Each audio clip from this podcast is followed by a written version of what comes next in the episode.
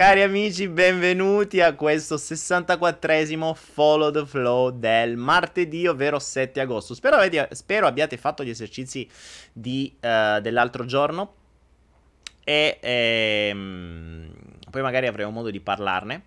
Vediamo se vi ricordate che cos'erano gli esercizi dell'altro giorno. Intanto che voi vi ricordate, io vi faccio sparire la prima lettera del flotto che adesso non ci interessa più.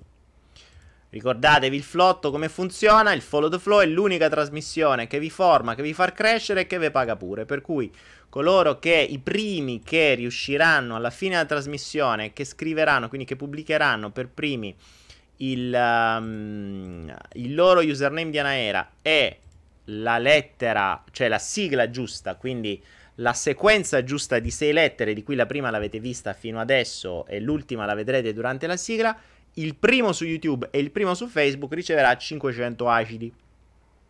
I sono gli acidi, sono gli ACD di Anaera Credit, ovvero la moneta interna di Anaera che permette. Noi abbiamo tre monete su Anaera: abbiamo gli euro, gli, Ana, gli ERA, che sono eh, la, la, criptovaluta di Anaera, e gli, AC, gli, acidi, gli ACD, che sono la, um, i crediti, gli Anaera Credit, che vengono, uh, possono essere acquistati, ma possono essere anche regalati, come in questo caso, e poi li utilizzate per comprare quello che volete su Anaera. Quindi non solo vi formiamo, ma vi diamo anche denari per potervi formare ancora di più per chi eh, la formazione non la dà gratis. Perché non è che tutti la danno gratis, eh, attenzione. Cioè, eh, io spesso e volentieri la do gratis, ma è una cosa mia. C'è gente che dice, eh, io no, prima di darla gratis, devo fare, devo dire, devo... Eh, insomma, tanta, tanta gente non la darà mai gratis, vor- vorrà sempre qualcosa in cambio. Abbiamo anche tante persone importanti che non la danno gratis su Anaera, e poi c'è qualcuno che la dà gratis, qualcuno che la dà a volte gratis, a volte a pagamento, e... però il, il mondo è bello perché è vario. C'è chi la dà più spesso, chi la dà meno. Ovviamente sto parlando di formazione, eh, non è lungi da me di parlare di altre cose, stiamo ovviamente parlando di formazione sai mai che mi dici, oh Daniele la dà gratis e che allora è un trans, magari c'ha cosa buono, però sotto c'è quella, sarà come i Wachowski che si sono cambiati, erano maschi, sono diventati fe- sono casi, lasciate perdere, lasciamo perdere i Wachowski, anzi, possiamo anche parlare dei Wachowski perché oggi è un giorno un po' particolare. Ma della particolarità di questo giorno ci arriviamo tra un po'. Intanto fatemi vedere, eh, fatemi capire se mi state sentendo e vedendo, perché io sto parlando già a ruota, ma non sto capendo una mazza. Vediamo se tutto scorre secondo i piani. YouTube è diventato verde, pallino verde. Quindi prima forse era, era rosso perché parlavo la dava, non la dava sta roba qui. Adesso è diventato verde. Ho parlato di cose normali. Iniziamo a parlare di cose normali e va bene. Oh, vediamo, vediamo. Eh, intanto, ragazzi, datemi un uh, senso a questa serata che un senso non ce l'ha. No, datemi un senso al. Um, cioè, fatemi capire se mi sentite bene, se non mi sentite, se mi vedete. E, e, soprattutto ditemi, voi 85 su Facebook e voi 69 su YouTube, che cazzo ci fate il 7 di agosto a guardare me alle 8 e mezza di sera invece di stare davanti a una bot di spritz? Oh, fa, parlate un attimo voi. Parlate un attimo. Daniele Marchese dice: Però, cioè, non ho la cosa da dare gratis, però ho il seno. È vero, è verissimo, Daniele. Eh, eh, ragazzi, eh, ma dopo tutto, se voi, se io non avessi il seno per allattare i miei figli virtuali che siete voi, il latte, il nutrimento, come ve lo darei? cioè, metti che fossi piatto, tutto quello bello figaccione Uh, tutto palestrato, che, che, che, che poi succhia latte latte. Cioè, i, i bimbi, i, i, come si suol dire, i, gli allievi, in qualche modo, i pupils, come si dice in inglese, eh, in qualche modo succhiano il latte dal, della conoscenza. Mo, gli uomini possono succhiare il latte dalle tette che ce l'ho, le donne magari... No, non dite cose brutte, non cominciate a pensare a cose strane, sennò poi YouTube mi rimette il pallino rosso e ci blocca completamente. Detto ciò, basta con queste stronzate. Uh... Ma io stasera volevo anche, volevo anche parlarvi di cose serie. Volevo fare outing. Ecco, a proposito, stasera volevo fare outing. Amici miei, stasera ho da dirvi una, mm, un, una cosa importante. Una cosa importante. Ci sono dei momenti nella vita in cui ci si rende conto di ehm, ci si rende conto di alcune cose. Altro, ci sono i momenti o oh cazzo, quelli sono i momenti proprio che tu dici, vabbè, ok, ho compreso, cioè mi sono accorto di una cosa. Poi ci sono dei momenti che non posso definire, ok, cioè sono molto di più, sono, sono dei momenti che ti travolgono. Me ne sono capitati pochi nella mia vita, veramente pochi, mh, mm, credo di poterli contare sulla punta delle mie mani. E mh, mm, me li ricordo, non sono come quelli che dimentico, e sono quei momenti in cui vieni letteralmente travolto, come se fosse altro che flusso, cioè lì il flusso diventa una, una valanga che ti travolge e ti fa capire altro, cioè sono dei veri e propri momenti di risveglio. Eh, mentre il, il, momento oh cazzo, quello che io definisco il momento oh cazzo, che è un momento in cui ti accorgi di qualcosa, cioè io mi accorgo, diciamo l'altra volta, io mi accorgo che qua dentro ho un naso rosso, in quel momento diventi certo di qualcosa. Il, I momenti di risveglio, forse i veri e propri salti quantici, potremmo dire proprio questo, i veri e propri salti quantici sono mh, dei momenti in cui fai un vero e proprio salto, cioè fai proprio un salto evolutivo, passi di piano di conoscenza, eh, ma soprattutto a volte ti svegli, cioè a volte capita durante il entrare nel torpore, nel sonno, è una cosa ehm, ciclica, dicevamo, no? Come tutti gli schemi.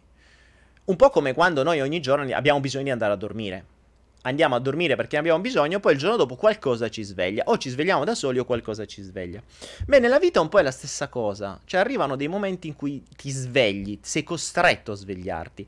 Poi cosa puoi fare? Puoi, ehm, puoi tornare a dormire, far finta di niente, oppure puoi continuare la tua fase di risveglio e svegliarti sempre di più. Però devo ammettere che mh, mm, in realtà in molti me l'avevano fatto notare eh, e lo notavo anch'io, mm, per carità, ero consapevole di ciò. Ma ero consapevole di una cosa che ieri mi sono reso conto essere capitata in maniera eh, quasi inconsapevole, cioè mi si è insediata, in, infiltrata nella mente un po' come se fosse una sorta di virus e mi sono reso conto di malgrado io sia uno di quelli che studia il sistema, che usa il sistema, che, ehm, che, che, continua ad ammirarlo nel senso buono del termine, non per quello che fanno, ma per come sono riusciti a realizzarli, quindi a livello di strategia, di tecnica, di conoscenza, di, di utilizzo della comunicazione per farlo. Ebbene, pur conoscendolo in maniera, penso, discretamente valida, ci sono finito dentro con tutte le scarpe. ci sono finito dentro con tutte le scarpe. Ma perché? Per un semplice, per un semplice motivo. Seguitemi perché mh, mm, quello che vi sto per dire potrebbe, mh, mm, potrebbe magari travolgere qualcuno di voi, o potrebbe illuminarvi, o potrebbe semplicemente farvi accorgere di qualcosa. Faccio outing, eh. Ormai, come è successo nel Flow 50, è successo... Ci sono dei momenti... Il Flow ormai è, è diventato un vero e proprio diario di viaggio che non avevo mai fatto.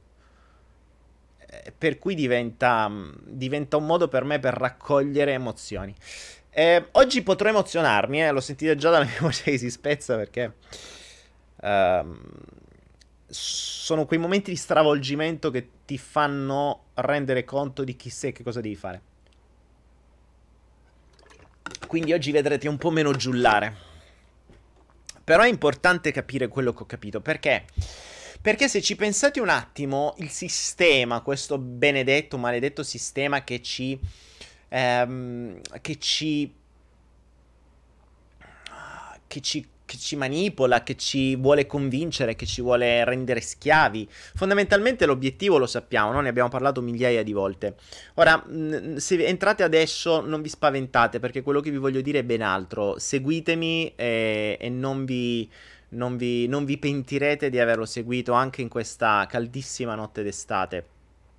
Il sistema vuole semplicemente una cosa, mm, fondamentalmente vi vuole schiavi, ok? Ci vuole schiavi, ci vuole schiavi che vuol dire? Vuol dire che noi non pensiamo, vuol dire che noi non, mm, non diamo problemi, vuol dire che noi consumiamo, ci ammaliamo, eh, quando andiamo in pensione cerchiamo di morire prima possibile così non c'è danno la pensione E in tutta questa vita lavoriamo per gli altri, lavoriamo per mh, aumentare il potere degli altri e soprattutto per confermare che questi determinati personaggi, questi determinati poteri hanno appunto il potere di comandare su di noi. E questo è quello che accade a tutti coloro che possono, eh, che possono mh, reputarsi schiavi. Ok?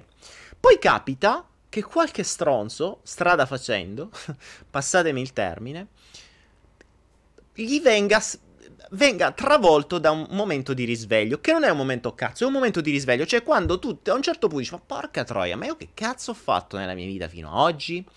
E in quel momento ti svegli. Ora, che succede? Che quando ti svegli tu diventi un problema. E quindi che cosa accade? Qual è il, pro- il programma che ha il sistema per i risvegliati? Lo abbiamo visto in Matrix, no? Le sentinelle sono le stesse persone che ti stanno a fianco, quindi quali sono le possibilità nel momento in cui ti risvegli? Vieni escluso dal resto, perché il tuo mondo comincia a dire stai dentro una setta, ma che te stanno a fila in testa, stai a guardare quelle, quello che dice stronzate su internet, eh, quello, che ne so, tutte quelle cazzate lì, il baobao, tutte quelle cose là, è il figlio di Satana, tutte quelle stronzate. Quindi vieni escluso dagli altri, o vieni preso per matto, o vieni preso per psicolabile e quindi ti mettono sotto psicofarmaci e te stroncano. Oppure ti isolano. Oppure, e qui ve ne aggiungo un'altra, fanno sì che tu ti arrenda. Ed è questo, ed è questo quello di cui mi sono accorto ieri. Um, ultimamente molti di voi mi hanno visto molto cinico. Uh, avete visto che non faccio più corsi dal vivo. Avete visto che non faccio più coaching. Avete visto che sto facendo sempre meno video. Se non questo, perché questo è il mio diario di viaggio. Sto facendo sempre meno, ma perché? Perché in qualche modo, passatemi il termine, mi ero rotto il cazzo. Detto veramente così, eh, ma non perché mi ero rotto io di farlo. Mi ero rotto di vedere o in quale maniera venissero strumentalizzati i miei video, o i miei strumenti, o i miei consigli, o come venissero presi per essere utilizzati non per essere risvegliati o per cambiare qualcosa, ma per potenziare ancora di più il proprio ego. Oppure eh, mi ero visto. Mh, mm, mi, ero vi- mi, ero visto anche dalle, dalle varie domande che mi accadevano, mi rendevo conto che la gente fondamentalmente non li vede, o se non li vede, vede all'interno di quello che cerchi di comunicare quello che vuole per confermare quello che ha dentro. Ricordiamoci che la maggior parte delle operazioni dello schiavo, cioè uno schiavo non vuole crescere, vuole avere conferma di avere ragione. Quindi si fa un'idea e cerca e vede soltanto quello che gli serve per poter confermare la sua idea o la sua, o, o la sua credenza. Ecco perché ho fatto la maglietta avere ragione, tra l'altro non la porto, oggi ci stava bene la maglietta avere ragione nel momento in cui, ed è fantastico perché a volte mi capita di fare video di un'ora e la gente commenta un passo di un secondo, di 5 secondi. Ah, perché tu hai detto in quella frase, ho capito? Contestualizzalo nell'ora in cui ho parlato. Non vedere soltanto quella frase perché è quella che ti fa comodo per poter avere ragione. Ma poi fondamentalmente le persone che vogliono avere ragione non vogliono cambiare. Attenzione, ricordiamoci, puoi essere felice o avere ragione, puoi cambiare la, la vita o avere ragione Puoi diventare ricco, avere ragione, puoi essere sereno, avere ragione, metteteci quello che cazzo vi pare, puoi essere sano e felice, puoi guarire o avere ragione, insomma, puoi avere ragione e avere una vita di merda, oppure puoi smettere di avere ragione, aprirti. Ma nel momento in cui ti apri, nel momento in cui decidi, scegli di non voler avere più ragione, lì inizia il risveglio. Il problema è quanto dura e quanto ci mette l'ambiente circostante a far sì che quell'attimo di risveglio si ritrasformi in un sonno profondo appena possibile.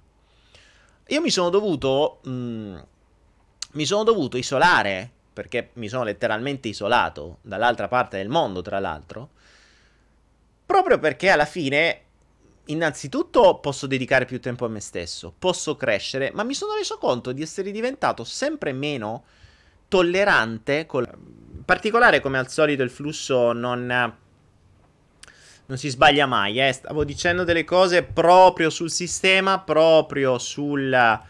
Uh, sugli schiavi che ti bloccano e ti condizionano e guarda un po' vengo zittito. Interessante direi. Uh, ora in teoria questo messaggio qui dovrebbe, dovrebbe farmi capire che dovrei stare zitto. Ah, quindi non sapete che cosa ho detto. Quindi vi siete persi completamente... Bene. Molto interessante sta cosa. Hm. Dovrei ricominciare da capo. È particolare come... Mm,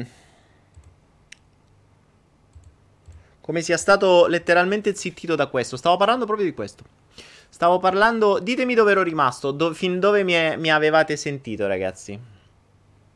Parlavo... Eh, parlavo allora, Jonathan mi dice: Non è che forse non devo dire queste cose a voi. Forse sì, ma forse no. E perché era proprio di quello di cui stavo parlando. Stavo parlando proprio di questo. Cioè, vi stavo spiegando come mi ero reso conto di essere caduto nel sistema e di come funziona il sistema. Che nel momento in cui lo schiavo eh, si risveglia e quindi ha un attimo di risveglio, ha una ha un vero e proprio risveglio, cioè si rende conto che qualcosa non va, si rende un po' come in Matrix, no? Cioè tu sai che Matrix è tutto attorno a te, non la vedi, non la capisci, la percepisci, ma non sai che cos'è. A un certo punto cominci a vederla. Cominci a vederla e il um, e da quel momento ti inizi a, svegliare. Che cosa succede nel momento in cui ti svegli? Che tutto attorno a te cerca di ributtarti dentro. E quindi gli schiavi attorno a te ti isolano, oppure ti danno del matto, oppure ti mandano allo psicologo, se sei giovane ti possono comandare, se hai dei genitori cominci a dire cose del genere, ehm, oppure fanno in maniera tale che tu ti isoli da solo o che addirittura ti arrenda. Ed era quello un po' che era accaduto a me, cioè ero diventato intollerante appunto dove eravamo rimasti, ero diventato intollerante alla gente. Perché? Perché fondamentalmente le persone vogliono avere ragione. Quindi, che cosa faccio? Se io devo mh, frequentare delle persone, cosa succede? Anzitutto si parla di cose banali. Difficilmente puoi trovare qualche ispirazione. Sono pochissime le persone con cui pa- puoi parlare con uno scambio di pensieri che ti possa. Ehm, ehm, con uno scambio di pensieri che ti possa in qualche modo lasciare qualcosa.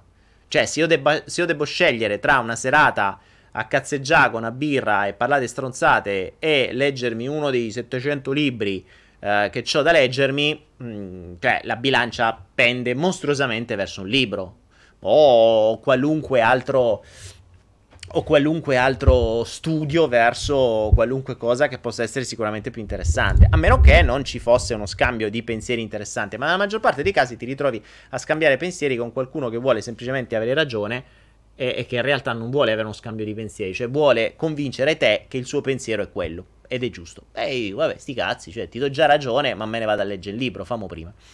Ma non solo, a mano a mano che vedi questo, ti rendi conto come le cose vengono strumentalizzate per appunto l- il concetto del proprio ego e ti rompi un po' le palle.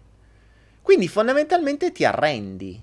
Cioè ti chiedi perché dovrei farlo? Cioè perché io dovrei dedicare il tempo a gente che o vede quello che vuole, o usa gli strumenti per vedere quello che vuole, o peggio ancora usa gli strumenti per potenziare il proprio ego, per vedere ancora di più quello che vuole.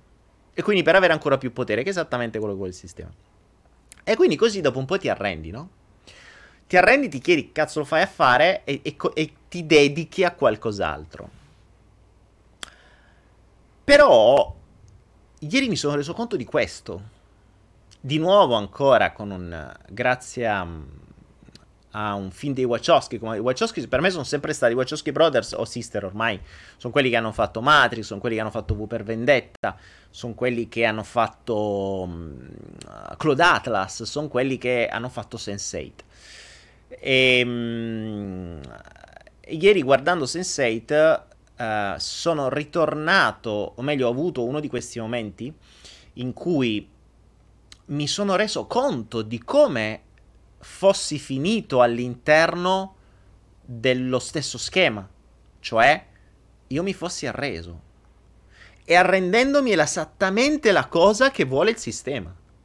Cioè, che se tu diventi uno che può rompere le palle e che può risvegliare gli altri, facciamo in modo che se non ti possiamo fermare noi, se non ti possiamo in qualche modo bloccare, se non ti possiamo isolare, se non ti possiamo psicanalizzare, se non ti possiamo eh, sminuire, se non ti possiamo attaccare, se non te potremo fare niente, allora te devi arrendere tu. L'abbiamo visto anche questo in Matrix, eh? L'abbiamo visto in Sense8, l'abbiamo visto in, in tanti dei film di Wachowski. Infatti mi piacerebbe tantissimo poter parlare con loro per capire mh, da dove gli arrivano queste informazioni, perché ne sanno. Ora, o sono semplicemente bravi o sono dei risvegliati e usano per fare soldi e avere fama, oppure forse... Ehm, perché se, se, andate a vedere nei, nei loro film o nei loro, uh, nelle loro serie, il messaggio è sempre lo stesso. Cioè, c'è una serie di messaggi che parte da Matrix e lo trovate in tutti gli altri film, che è sempre lo stesso. È sempre lo stesso. Ora, perché mi ero arreso? Perché fondamentalmente se prima l'idea era quella di uh, risvegliare in qualche modo quanta più gente possibile, ultimamente in realtà l'idea come, soluzio- come unica soluzione valida per cambiare questo mondo è palese, cioè l'unico modo per, uh, per, uh, per far sì che un virus chiamato essere umano si diffonda è l'estinzione. Ma eh, ok, è una speranza vana, cioè sperare che ci, ci estinguiamo, mm, sì, ma il, mi rendo conto che uno di quei sogni, sai, uh, tu dici che cosa fai? Sogni l'estinzione della razza umana? Sì, io per, io per ultimo, cioè voglio essere sicuro che l'ha fatti fuori tutti. E questo qui, per carità, è un sogno, perché questo permetterebbe un reset e bene o male si ricomincia da capo e famo prima. Cosa che accade, eh, per carità, cioè in realtà stiamo andando verso l'estinzione, ma è un'estinzione ben più programmata. Ma in realtà questo qui, cioè avere questo pensiero non cambia le cose, ma soprattutto non ottiene l'estinzione. Quindi è un, um, è un pensiero perfettamente inutile. Cioè, n- non serve. è, un come, è, un po come, combattere per, uh, che ne so, uh, per, per, uh, per eliminare la fame nel mondo oppure per eliminare banche. Cioè, è inutile. Stai combattendo contro i mulini a vento. Qui non ha senso. Cioè, un pensiero o un sogno, un obiettivo che non sia realizzabile non ha senso. Anche perché è una delle cose che insegnavo. Se andate a vedere il corso gratuito sulla realizzazione degli obiettivi, prim- pri- una delle prime regole dell'obiettivo ben raggiunto è che l'obiettivo sia raggiungibile. Quindi, che cazzo immagina fare l'estinzione della razza umana se non è raggiungibile?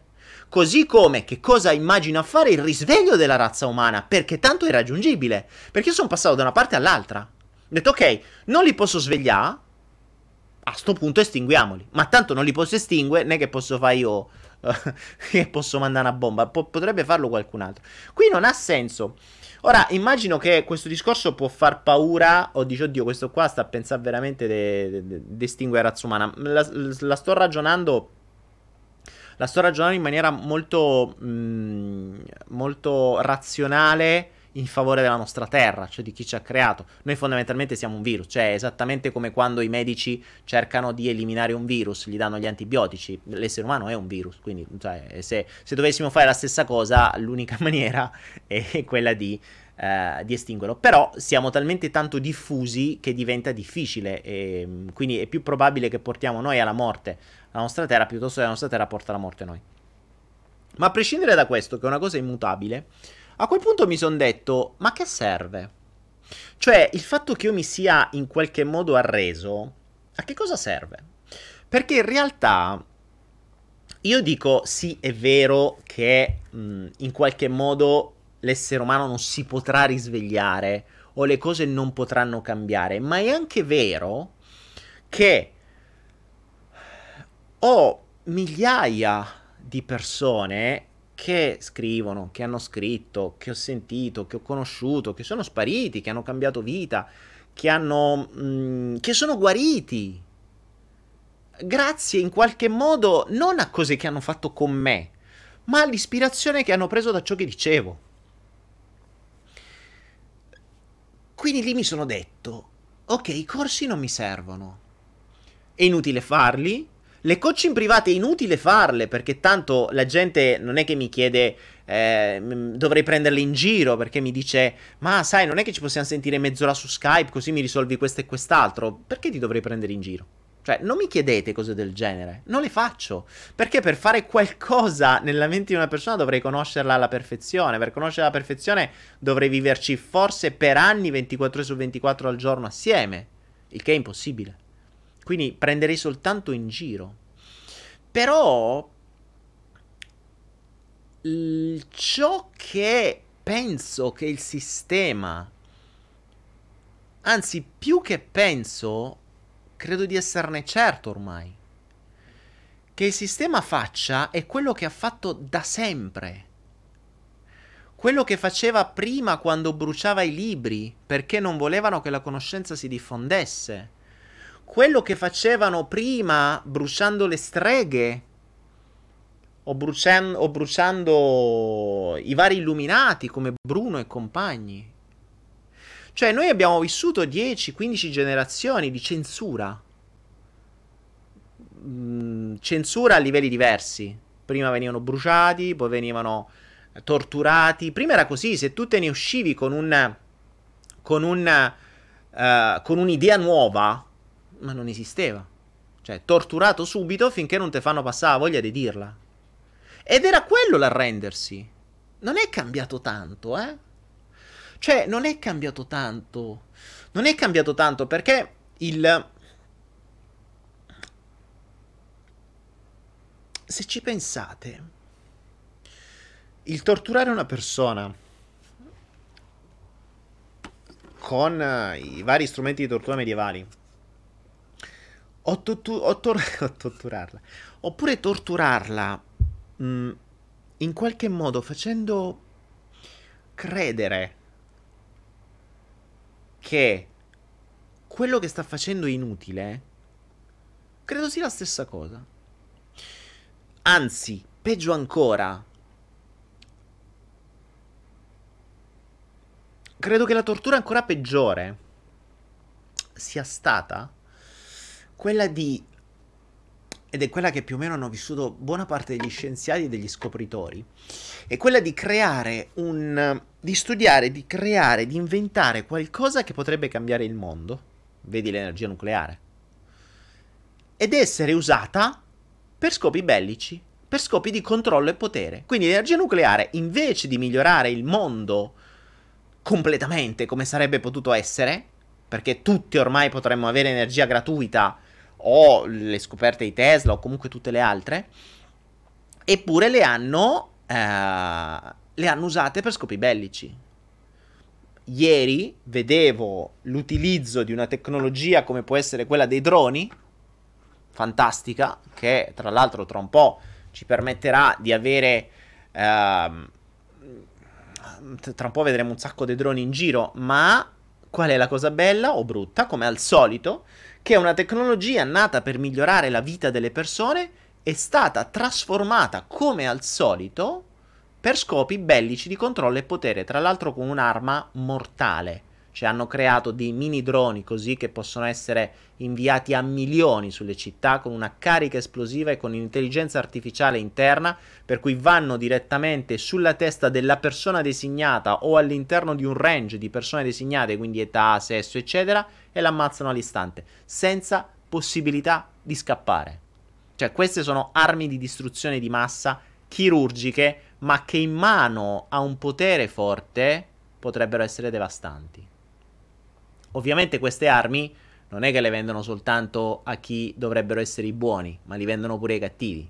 E se domani a qualcuno che girano i coglioni con 4 soldi, perché ho sentito la conferenza 25 milioni, cioè una cazzata, 25 milioni di dollari sono veramente spiccioli, possono avere un'intera Uh, un intero cargo, quindi un intero aereo pieno di questi mini droni, tanto da ammazzare mezza città. Tra un po' i terroristi non ci avranno più bisogno delle bombe o dei fa esplodere aerei in giro. Basta che ci mandano sti dronini e fanno fuori mezza, mezza nazione. Oppure chi vuole avere la, vuole, avere, vuole creare la paura del terrorismo ci vuole un attimo a mandare un po' di questi in giro e far fuori un po' di gente. Quindi la strategia del terrore è sempre la stessa, ma vale sempre lo stesso principio. Qualunque cosa che nasce per il bene, prima di tutto viene utilizzato per il male, sempre per lo scopo di controllo e potere. Ed è un po'. Ed è per questo che poi spesso e volentieri gli scienziati si arrendono e dicono: andate a fanculo. A sto punto io non studio più un cazzo, visto che se io devo usare la mia scienza, le mie scoperte, la mia passione per poi darla a te e usarla per controllare i popoli o per far saltare intere, in aria intere città, va a fanculo. Cioè, ci sta pure, no? Ed è questo la resa.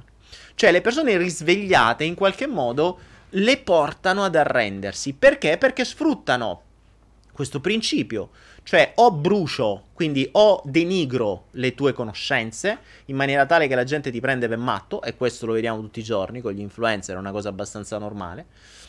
Oppure facciamo in modo che le tue informazioni vengano usate in male per aumentare il potere. Cioè tu che crei qualcosa per migliorare il mondo, noi lo prendiamo, lo usiamo per i cazzi nostri, così che tu smetti di creare queste cose, la smetti e ritorni a essere schiavo e a pensare agli spritz. Questo schema qui l'ho visto migliaia di volte, l'ho visto nel mio piccolo anch'io.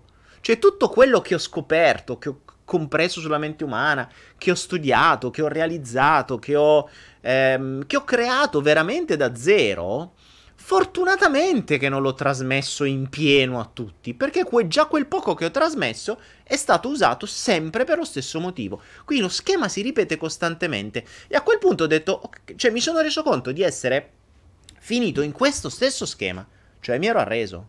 Io non studio più per migliorare il mondo. Il mondo può essere inteso il mondo di qualcuno, eh, perché basta che una persona viva meglio grazie a quello che hai fatto, va bene. In realtà questo è accaduto a migliaia di persone, ma tante altre vedi che l'hanno usato in peggio. Cioè, ah, per, per, qualche migliaio di persone miglio- a cui hai migliorato la vita o che hai cambiato la vita, hai creato tanti altri mh, potenziali terroristi, se così si può dire, che usano le tue conoscenze come armi invece che come, eh, che come, che come beneficio per tutti. Abbiamo visto anche con la PNL, ragazzi. La PNL nasce come, mh, come tecnica di psicoterapia, quindi per, per, curare veramente i malati incurabili, cioè quelli che avevano presi per matti pesantemente. E poi oggi la vediamo utilizzata per la vendita, per la manipolazione e per la politica. È sempre così. Cioè tutto ciò che viene scoperto per il bene del mondo, alla fine viene usato sempre prima per il male. Ma perché? Perché fondamentalmente chi lo utilizza per il potere e per il controllo ha più potere, ha più soldi. Cioè, eh, ragazzi, è storia che mm, noi abbiamo. Ci sono scienziati che hanno inventato le macchine ad acqua ma da decenni. Ma avete mai visto un progetto del genere? Sapete che cosa accade? E tra l'altro alcuni li ho conosciuti anche, o che hanno creato dei motori particolari, o che hanno creato le turbine, o che hanno inventato delle cose. Sapete che succede? Partono con il, i migliori propositi. Partono con i migliori propositi, facciamo, diciamo, questo sarà per il mondo, per il pubblico, energia gratis, macchine gratis, bla bla bla bla bla bla. Poi che succede? Se arrivano davvero, davvero a costruirlo, sapete che cosa accade? Che arriva la prima azienda con un prestanome comandato da qualcun altro che ha un prestanome, comandato da qualcun altro che ha un prestanome, comandato da qualcun altro che chissà che cosa fa, viene lì, ti lascia 2-3 milioni di euro e se la compra. E se non gliela vendi, ti fa fuori a te ai progetti. Ovviamente se la compra quel progetto viene buttato da qualche parte per evitare che tu inventi qualcosa che distrugga completamente il mercato, ad esempio, dei combustibili fossili su cui si, si, manda, si, si manda avanti potere immenso, così come è successo a Tesla. Tesla ti inventa la, la, la corrente senza fili e hanno fatto fuori tutti i progetti a lui. Perché? Perché, perché tra l'altro era finanziato, se non ricordo male, a JP Morgan, che era quello lì che aveva la... che aveva la aveva le più grosse produzioni di rame, quindi. Ehm, Daniele Marchese dice: Conosci la Cash Foundation? Allora, Daniele, io mi ero interessato di Cash per un po', ma non ha portato niente di concreto. Cash ha detto soltanto un sacco di chiacchiere, almeno fino a qualche anno fa. Poi non ho più visto niente. Cioè, ha detto, ha fatto, ma nessuno ha avuto. Non so se ha distribuito realmente, cioè se qualcuno è riuscito ad avere i suoi generatori, perché mh, nessuno ha parlato più di Cash in giro. L'avevo, aveva fatto anche delle conferenze in Italia, mi sembrava una, una grande bufala di quelle impostate per bene.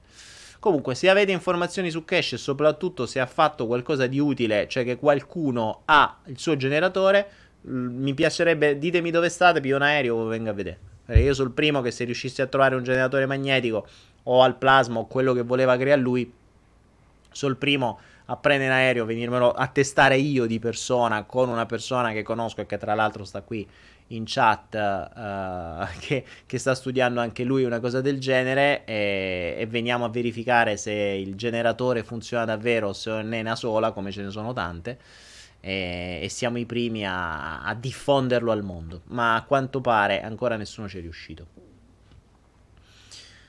eh, qualcun altro dice Daniele hai sentito parlare di Coem ragazzi Coem per carità cioè ne ho parlato già un sacco di volte lasciate per sono anni che sta dicendo che vedrà sto reddito eppure è una delle più grosse sole ci sono i più grossi ponzi generati in Italia ma ancora gli state dietro dai eh. cioè l'utilizzo della comunicazione nel modo più manipolativo possibile vi convince nell'ottica di soldi facili e gratuiti e nel frattempo vi, vi leva poco poco poco per volta è poco per volta, nessuno gliene farà mai causa e tutti vieranno. E questo qua si arricchisce. Cioè, lo, conosco da anni. Stiamo aspettando da 3-4 anni che qualcuno via una lira e nessuno l'ha presa. Ma basta vedere quello che dicono. Cioè, non c'è niente di verificabile, ma poi soprattutto è assurdo.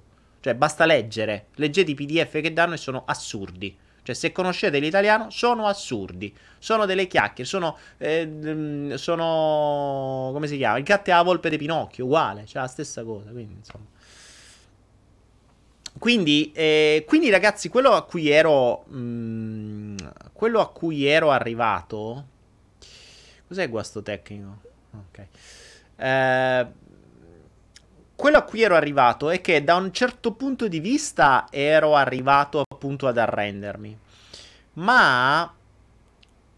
Um, mi sono reso conto che stavo facendo il gioco del sistema. Quindi, di fondo quello che voglio riprendere a fare non è tanto quello di buttarvi giù. Cioè, ok, voglio essere realista, non voglio prendervi per il culo. Già c'è tanta gente che vi prende per il culo e che vi prende per il culo per avere mh, guadagni, denari, potere, uh, ammirazione, eccetera. Ma nel realismo non voglio smettere di ispirarvi non voglio, essere, non voglio smettere di, di essere una fonte di ispirazione perché è già stato fatto tanto in passato e secondo me si può fare tanto in futuro. Ma l'ispirazione non devo essere io, attenzione.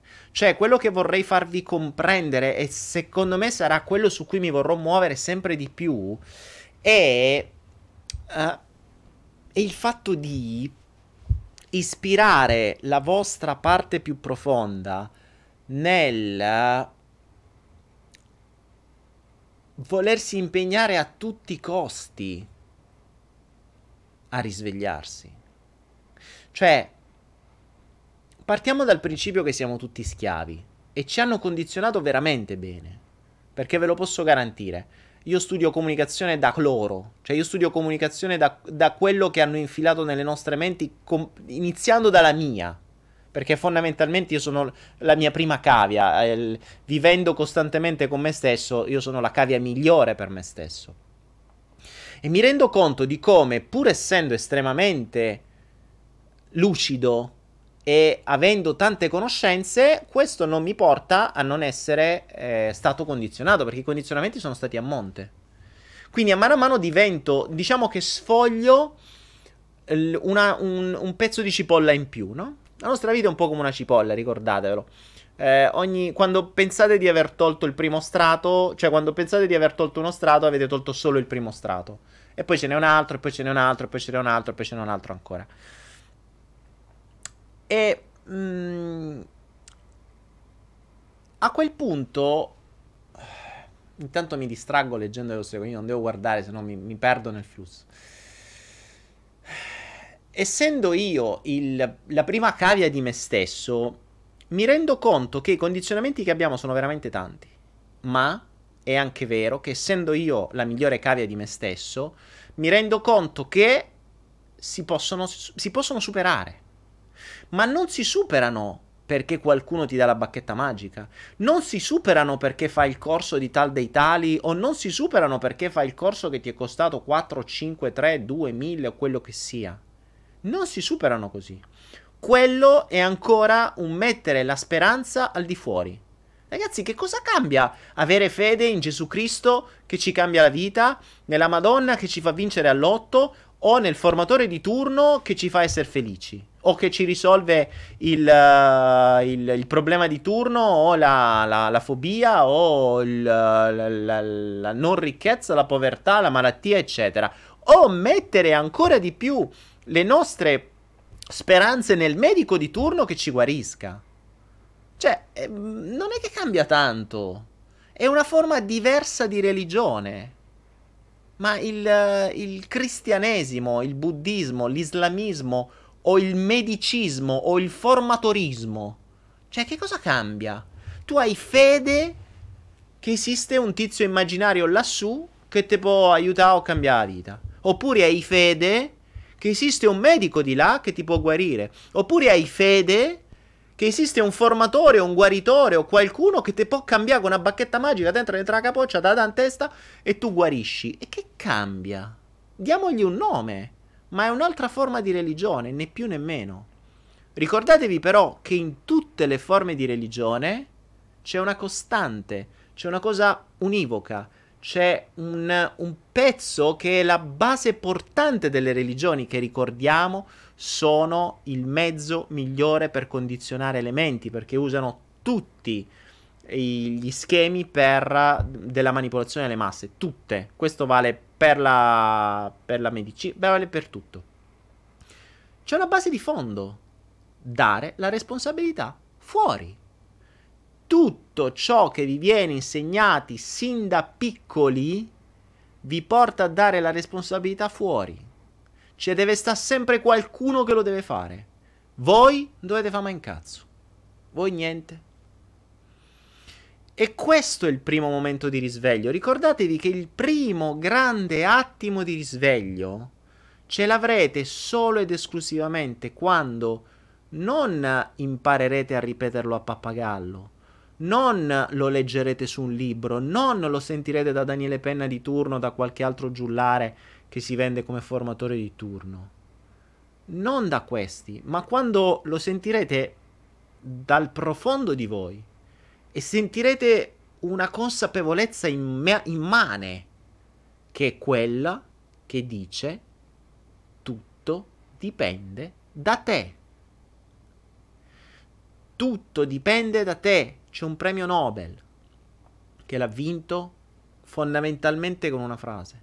L'ambiente è un'estensione della tua mente, la tua vita è un'estensione della tua mente, la tua malattia è un'estensione della tua mente, il, um, il, tuo lavoro è un'estensione della tua mente, la tua ricchezza o la tua povertà sono un'estensione della tua mente, le tue relazioni sono un'estensione della tua mente.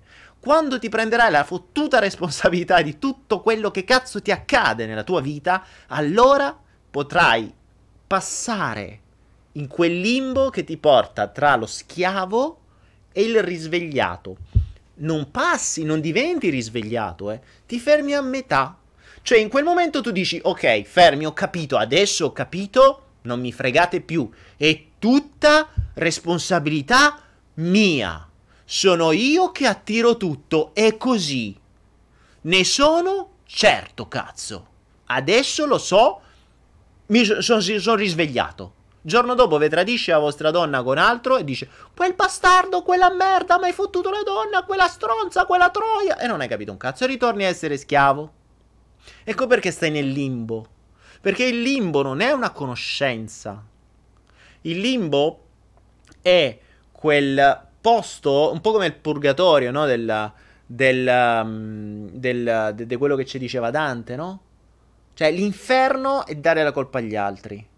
Il purgatorio è cominciare a credere che ho attirato tutto io e che attiro tutto io e che tutto è un'estensione della mia mente. Ma è solo un purgatorio perché te devi purgare da tutte quelle stronzate che ti hanno messo nell'inferno.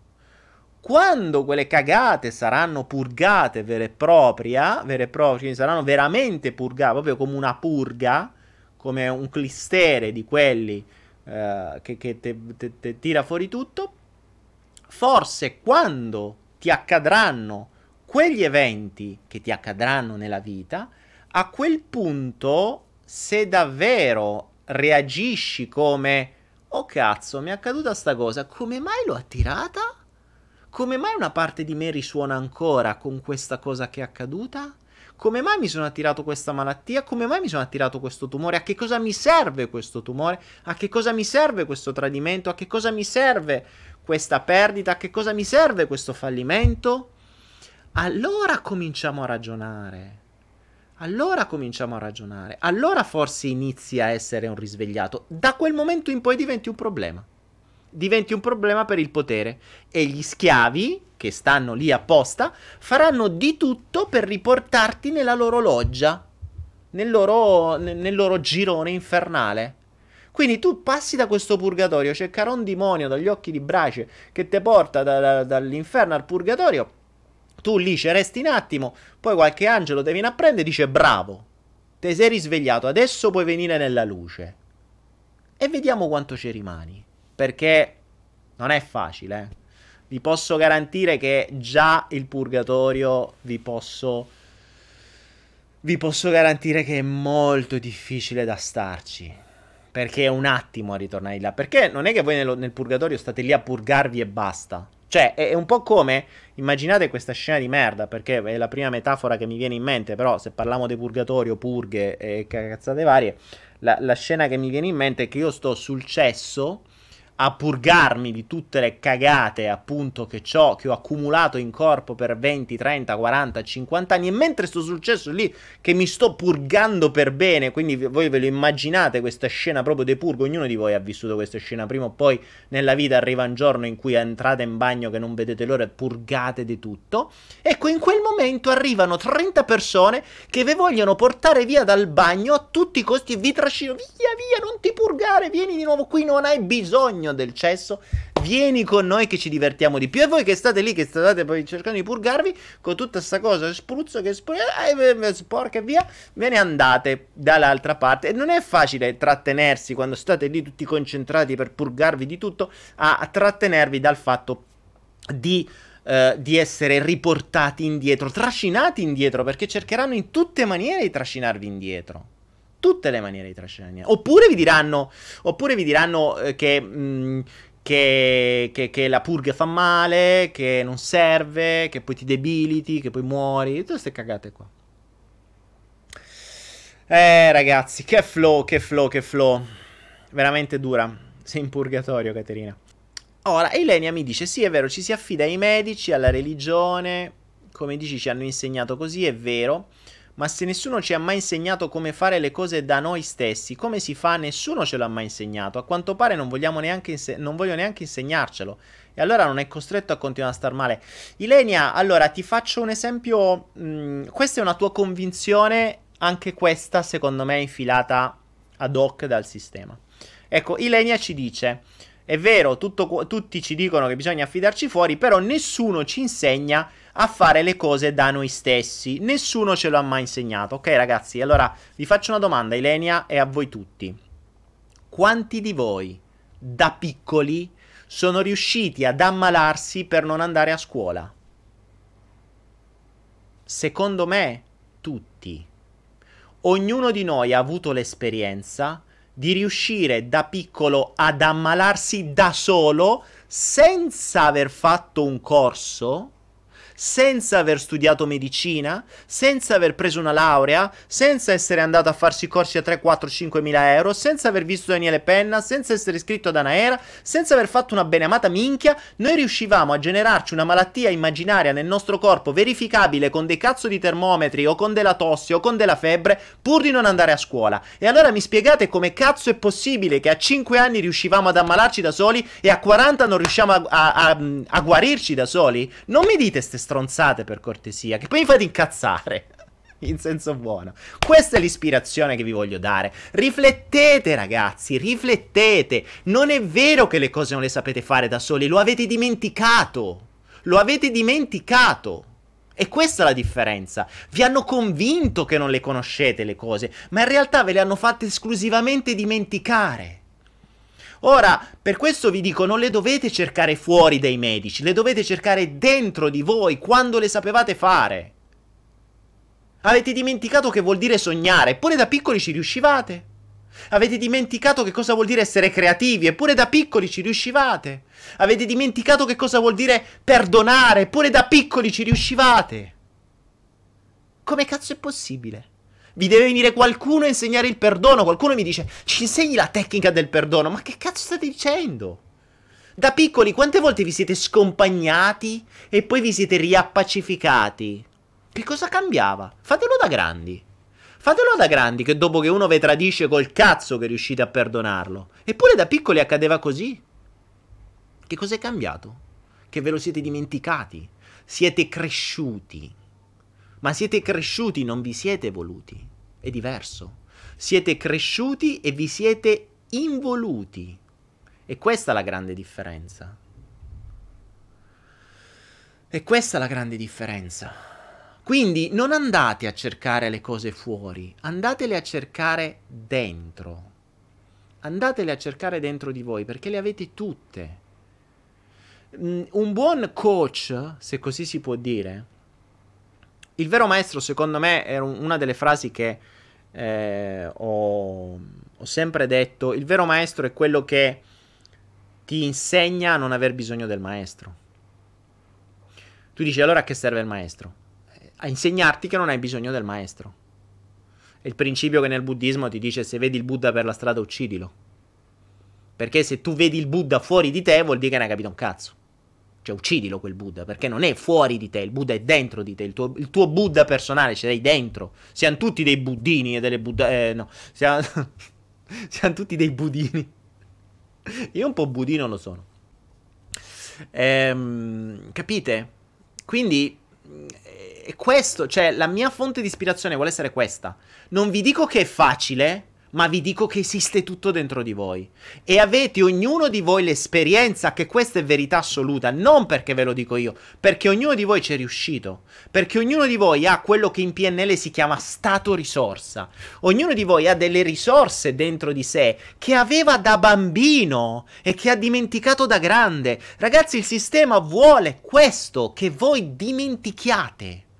Voi da piccoli siete connessi col tutto, siete connessi con le vostre vite passate, siete connessi con le altre persone, siete connessi con l'universo, siete connessi con gli angeli, le madonne, gli spiriti, gli elfi, i folletti, i... che ne so, i nani di Biancaneve e Biancaneve stessa. Siete connessi con tutti, poi arriva un certo punto d'età, 6, 7, 8 anni, che vi disconnettete da tutto. Ma perché?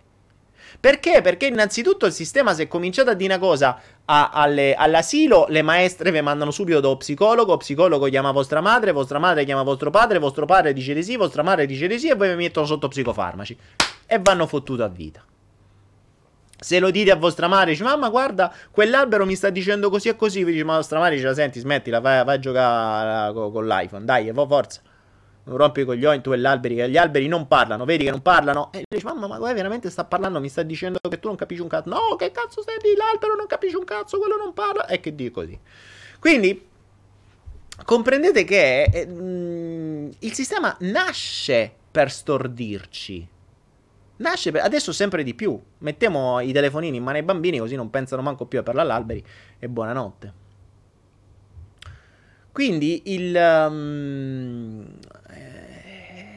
è questo il principio. Cioè, smettete di cercare fuori di voi. Questi flow devono servirvi come ispirazione, non come formazione. Come semplice ispirazione. Soltanto per ricordarvi due volte a settimana, tranne la prossima settimana che starò in giro, ma cercherò di essere presente in qualche modo. Tanto per ricordarvi che davvero le cose non ci dovete perdere tempo fuori Questa deve essere la vera fonte di ispirazione.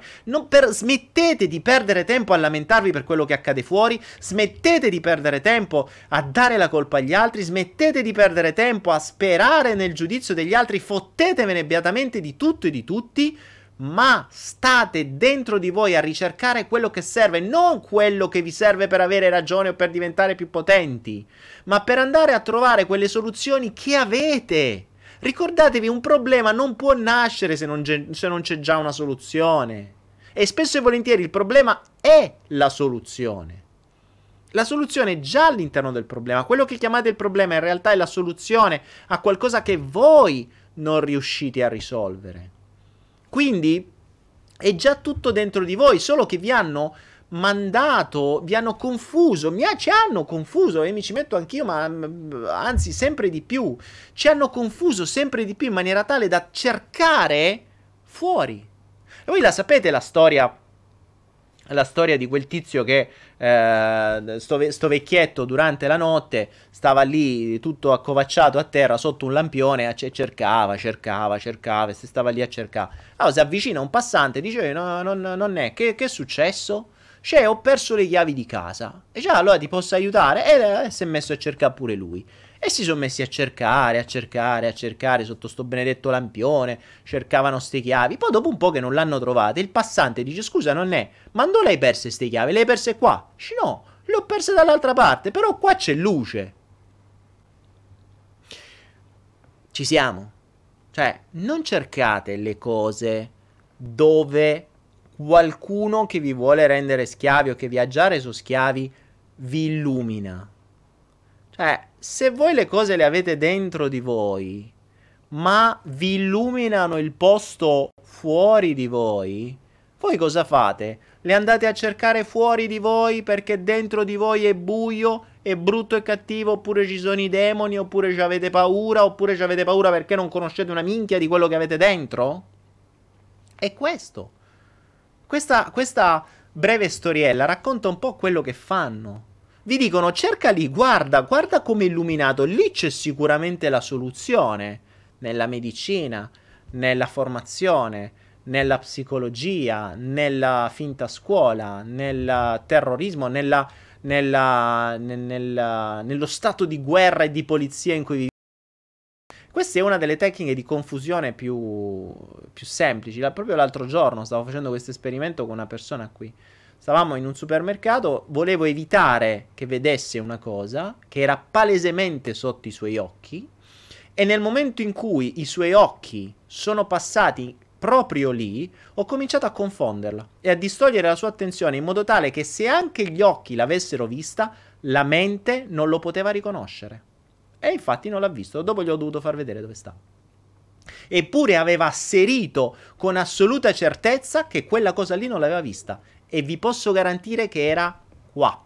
Cioè, era impossibile non vederla, gli occhi si erano fermati lì sopra. Ma con la giusta confusione, col giusto distoglimento dell'obiettivo, con lo distoglimento del focus, la mente, gli occhi non vedono. Cioè, gli occhi non vedono di loro. Il fatto che io possa avere un occhio puntato adesso sul monitor non vuol dire che io sto leggendo il monitor. È la mia mente che permette di interpretare i segnali che vede l'occhio. E se la mia mente viene, viene defocalizzata da qualche altra parte, non vedrà una beneamata mazza neanche se ce l'ha davanti agli occhi. E questo è il bello. E questo è un concetto della nostra mente. I nostri sensi sono degli strumenti di input, esattamente come nel computer. La tastiera non vive da sola, se non siamo noi a mettere qualcosa sopra, la tastiera non batte niente. Ah, no, non mi dite che non si sente di nuovo, prego. Oh. Ti abbiamo letto per un attimo. Che mi avete letto? Mi avvalgo della facoltà di non rispondere. Per Mozzi un altro dio creato dalla, da ottime tecniche di comunicazione. E, ehm,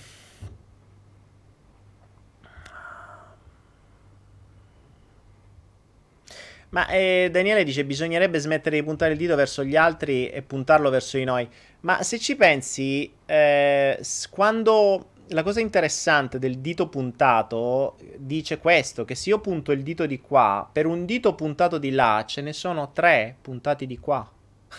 Quindi provate a puntare un dito a una persona. Se tu fai questo lavoro qui, un dito è puntato verso di te e questi tre sono puntati verso di me. Quindi è semplice la risposta, no?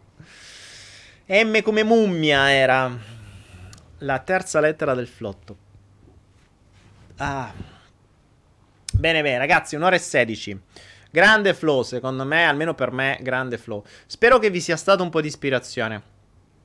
Spero che eh, stiate comprendendo un po' la strada da prendere ed è una strada molto più interiore piuttosto che esteriore ed è una strada di silenzio piuttosto che di, uh, di casino, di caos.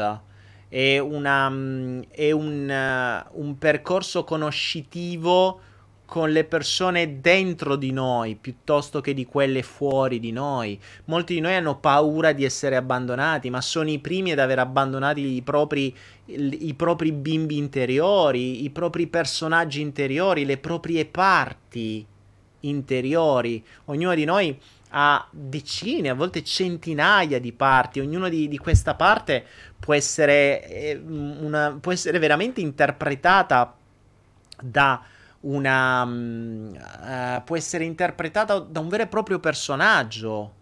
Uh, nel, nel, mio mondo immaginario interiore, quello da, da psicofarmaci pesanti, se mi sentissero, ho diversi personaggi, ognuno di loro con una cosa. Ho la mia parte creativa, ho la mia parte guaritrice, ho i miei, um, ho i miei angeli buoni, ho i miei angeli cattivi, ho i miei demoni ehm, ho i miei maestri, ho i miei sciamani, ho i miei animali guida, ognuno di loro con una forma, con un'identità, con un nome, con una presenza, con delle capacità, con delle abilità, con una voce. Pensate che troiaio che c'è nella mia testa. Poi dici perché stai da solo? Eh minchia, cioè, cioè, da solo è un parolone, c'è tutta sta gente dentro. Se devi curare anche se soltanto devi passare ogni tanto da loro per dire ciao e dicevo già tutta la giornata perché ciao a uno, ciao a un altro, poi dicevo oh, da quanto tempo che hai fatto? Vieni qua, vediamo se non spritz, dice lo sciamano. Quella dice no, ma come lo spritz? Quello ti fa male, dice quell'altro guaritore. La parte creativa, dai, fammi uno spritz diverso invece che con lo spumante, famolo con la vodka. Che cazzo... Insomma, tutto sto bordello nella mia testa accade quando li vado a trovare. Ah... Uh... Michael il porco Vice dire, dice quando tornerà il demotivatore? Quando ci avrà da demotivarvi? Qual è il segreto dell'alchimia interiore? Dice Daniele Penna il Baubau. C'è uno su YouTube che si è messo la faccia mia del Baubau e si chiama Daniele Penna il Baubau. E dice come, qual è il segreto dell'alchimia interiore? Daniele il Baubau, ma che minchia è l'alchimia interiore soprattutto? Ti ho compreso molto bene, riascolterò sicuramente. Allora, ragazzi, per chi è, arrivato adesso, innanzitutto si è perso il flotto, ma quello si è perso il meno possibile. Si è perso un... ho fatto outing. Ho fatto outing, c'è stato un flusso di un'ora circa.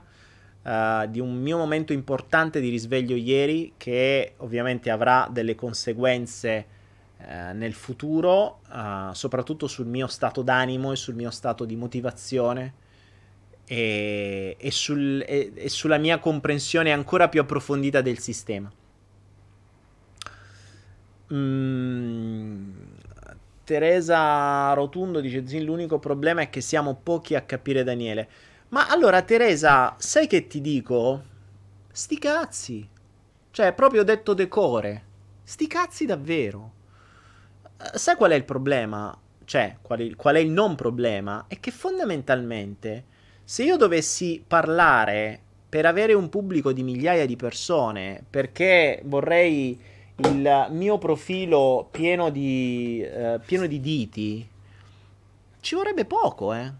Ci vorrebbe poco cambiare il modo di comunicare e raccontarvi un sacco di cagate di quelle che volete farvi, di quelle che vorreste sentire, che il vostro ego vorrebbe sentire.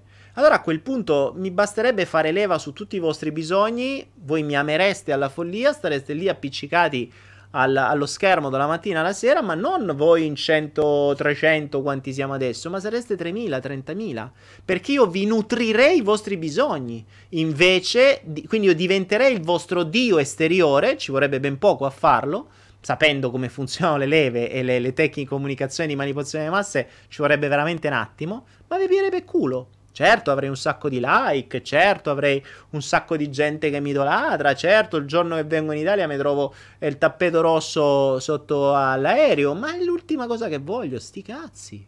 Ma perché? A che serve? Non è che mi nutro dei vostri like. Mm, il, in realtà l'unica cosa che mi interessa oggi come oggi è potrei dire condividere. Ma condivido, punto. Non mi interessa come viene recepito. Condivido e basta, ma condivido soprattutto per me. Perché se non avessi fatto questa chiacchierata con voi oggi, questo flusso non sarebbe arrivato, non è preparato. Io ieri ho avuto un momento di risveglio, ma un momento di risveglio è un qualcosa di estremamente sensoriale. Quindi è qualcosa che uh, senti dentro, non è qualcosa che senti a parole. Oggi ho messo, infatti poi me lo vorrei risentire, ho messo, a, mm, ho messo in parole quelle sensazioni di ieri e di oggi. Infatti sono, tra ieri e oggi ho dormito pochissimo, tra l'altro, ho dormito forse tre ore, eh, perché avevo la mente o la mente in subbuglio, subbuglio mh, mm, serio, cioè il subbuglio è quello che è quando è come se prendi veramente un pugno in faccia e la mente, il cervello si era incoglionito dentro e, e va in subbuglio. Da questo subbuglio ho messo un po' di chiarezza oggi e, ehm, e spero che sia servita a tanti di voi. La mia nuova modalità sarà questa, cioè sempre la stessa, però voglio essere meno cinico, ma voglio essere cinico abbastanza da farvi comprendere che non è semplice, ma che non è impossibile. Cioè, il principio di fondo è tutti possiamo risvegliarci. Che cosa vuol dire risvegliarsi? Ragazzi, sapete che vuol dire vivere una vita da sveglio? Vuol dire che non stai più nell'inferno degli schiavi vuol dire che non ti possono più controllare, vuol dire che sei intoccabile, vuol dire che te ne freghi del giudizio, vuol dire che te ne freghi di tutte quelle cagate dell'abbandono, te ne freghi del, uh, del possesso, te ne freghi della gelosia, te ne freghi di tutte quelle cagate che, eh, che possono essere... Mh, mm, che possono essere tipiche degli schiavi. Nel purgatorio ti purghi e dopo passi dall'altra parte. Il purgatorio non è semplice, devi purgarti. Purgarti vuol dire diventare consapevole davvero di tutta la merda che hai dentro e buttarla fuori. Ma per diventare consapevole della merda che hai dentro, passami il termine, non la puoi cercare fuori. fuori è solo uno specchio. Fuori ti serve per mostrarti, per riflettere quello che tu hai dentro. Se tu dai la colpa fuori o la responsabilità fuori, stai nascondendo, ti stai, mm, ti stai impedendo di crescere. Ogni volta che voi puntate il dito su qualcuno, vi state impedendo di crescere. E questo è un fatto di cui secondo me è la cosa più importante. è bellissimo come uno parla.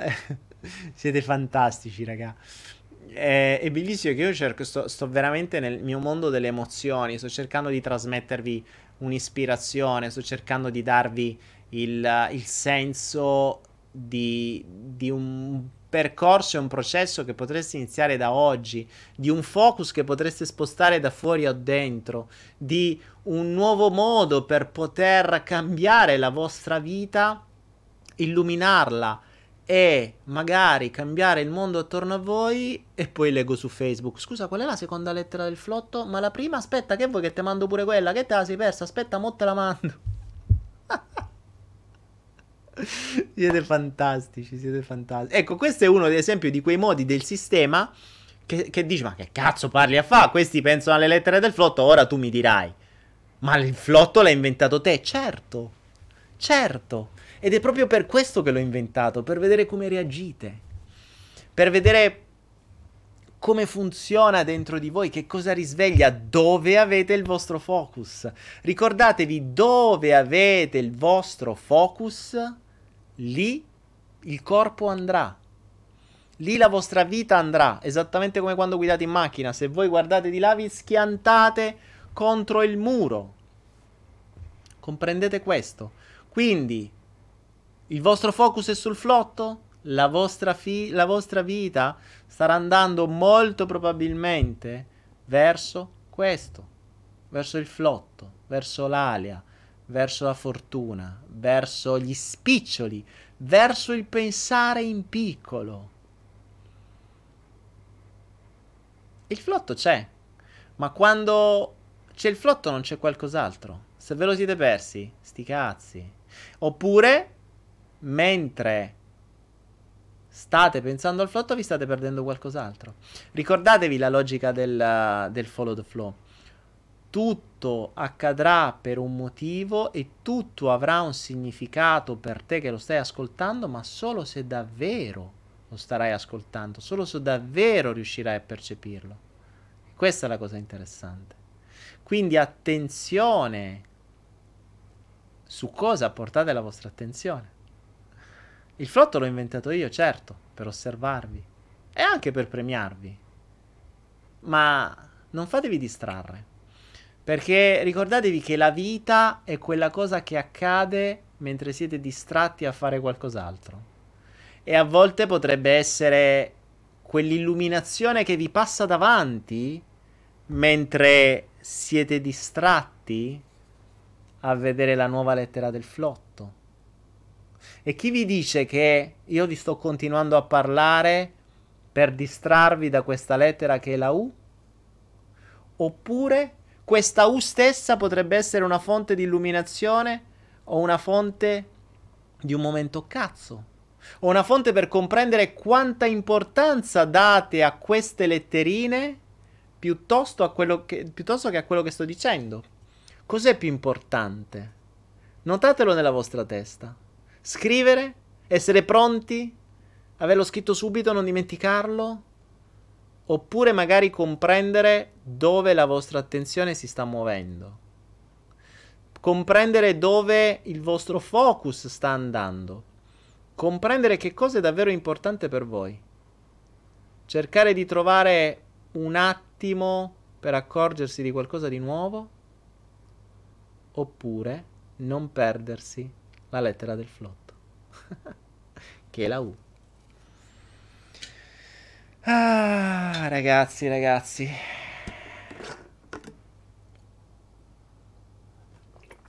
Stefano Monica, se no si chiamerebbe Follow the Flotto.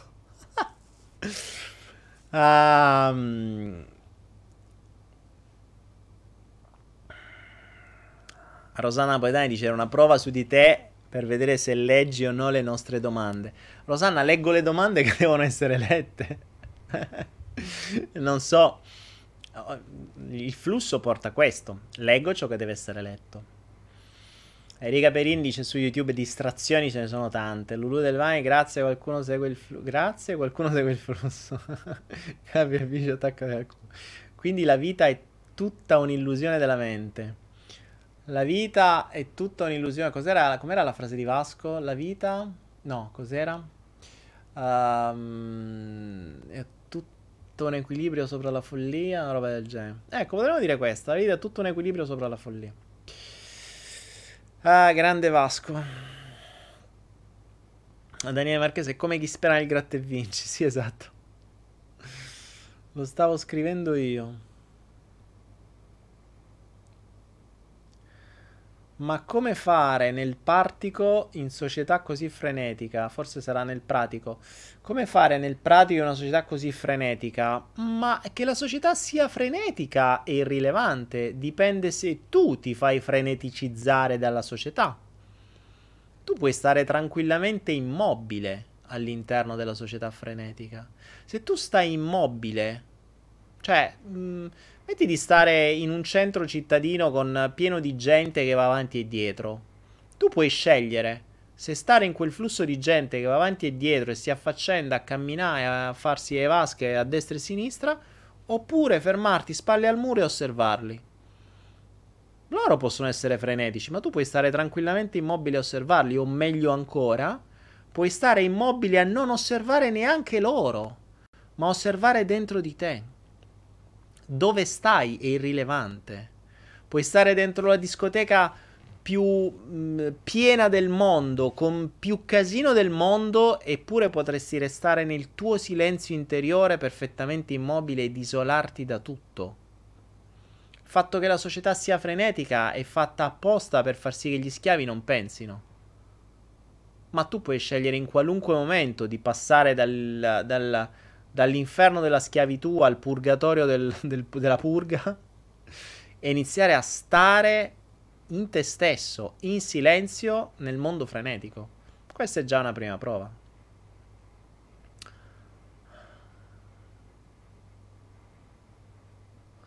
Simone Romiti, come si pilota il range tra meditazione e il sonno? Uh, Simone, un... allora, questa te la do come buona. Ehm allora, come si pilota il range tra meditazione e il sonno? Mi dice Simone su Facebook. Mm, una delle cose migliori se ti addormenti, allora, a parte che buone meditazioni sono utili, anzi, per molte meditazioni è molto utile se ti addormenti. Però, se vuoi lavorare su te stesso, quindi hai bisogno di stare dentro di te, uno dei modi più semplici è stare in, un, eh, in una posizione scomoda. Cioè, c'è gente che, per, c'è gente che si addormenta mentre guarda i film, no? Per cui se, se, se, stai sul letto mentre guardi un film o stai, che ne so, sdraiato da qualche parte su una poltrona, ti addormenti. E se invece se vogliono vedere il film, se stanno su una, su una sedia scomodissima, così che gli viene faticoso addormentarsi, anzi che se si addormentano rischia che cadono. E questa cosa qui vale anche per la meditazione.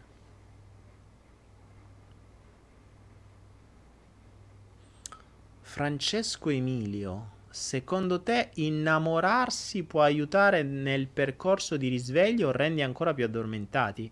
Dipende innamorarsi di che, Francesco? La domanda non è completa. Non possiamo Alessandro Busato dice non possiamo decidere di essere chi vogliamo essere. Perché Alessandro? Quando ti risvegli tu scegli chi sei e lo porti avanti, cambi il personaggio come diavolo te pare cambi il personaggio volontariamente, non spintaneamente. cioè, non sei più spinto nel cambiare il personaggio, sei eh, decidi tu chi, quale personaggio essere. Daniele Marchesi mi dice: Daniele, l'altra volta avevi detto di avere una sorta di dissociazione che ti permette di auto-osservarti dall'esterno. Come si fa a ottenerla? Con l'esercizio. Mm Daniele, se hai studiato un po' di PNL, eh, c'è il corso per, per metà è gratuito eh, su internet. Vai pnl.gratis e se non ricordo male, il, uh, se non ricordo male, la parte sulle sottomodalità è, è già nei, nella parte gratuita. Poi a mano a mano quando la gente lo condividerà, eh, perché è gratis, ma almeno condividetelo. Man mano che raggiunge un risultato di, di visite, aggiungiamo eh, moduli gratuiti. La dissociazione è una, è una, mm, è una sottomodalità, cioè tu puoi chiudere gli occhi e immaginarti che ti stacchi e vederti ad esempio da dietro, no? Quindi è come se tu ti staccassi e ti vedessi. Da... Allora, se hai mai giocato ai videogiochi, la dissociazione è. Questo è uno dei. Per chi ha giocato ai videogiochi è molto semplice. Uh, per i videogiochi, quelli dove si gioca in associato, vedi Doom, sai quelli dove si spara, dove si, vi- si guarda con gli occhi, no? Dove tu vedi il fucile e-, e tu vedi il fucile tra le tue mani. Ecco, quella versione lì, se avete mai giocato a un videogioco del genere, quando tu vedi le tue mani sei associato, cioè tu vedi soltanto, cioè tu sei dentro te stesso.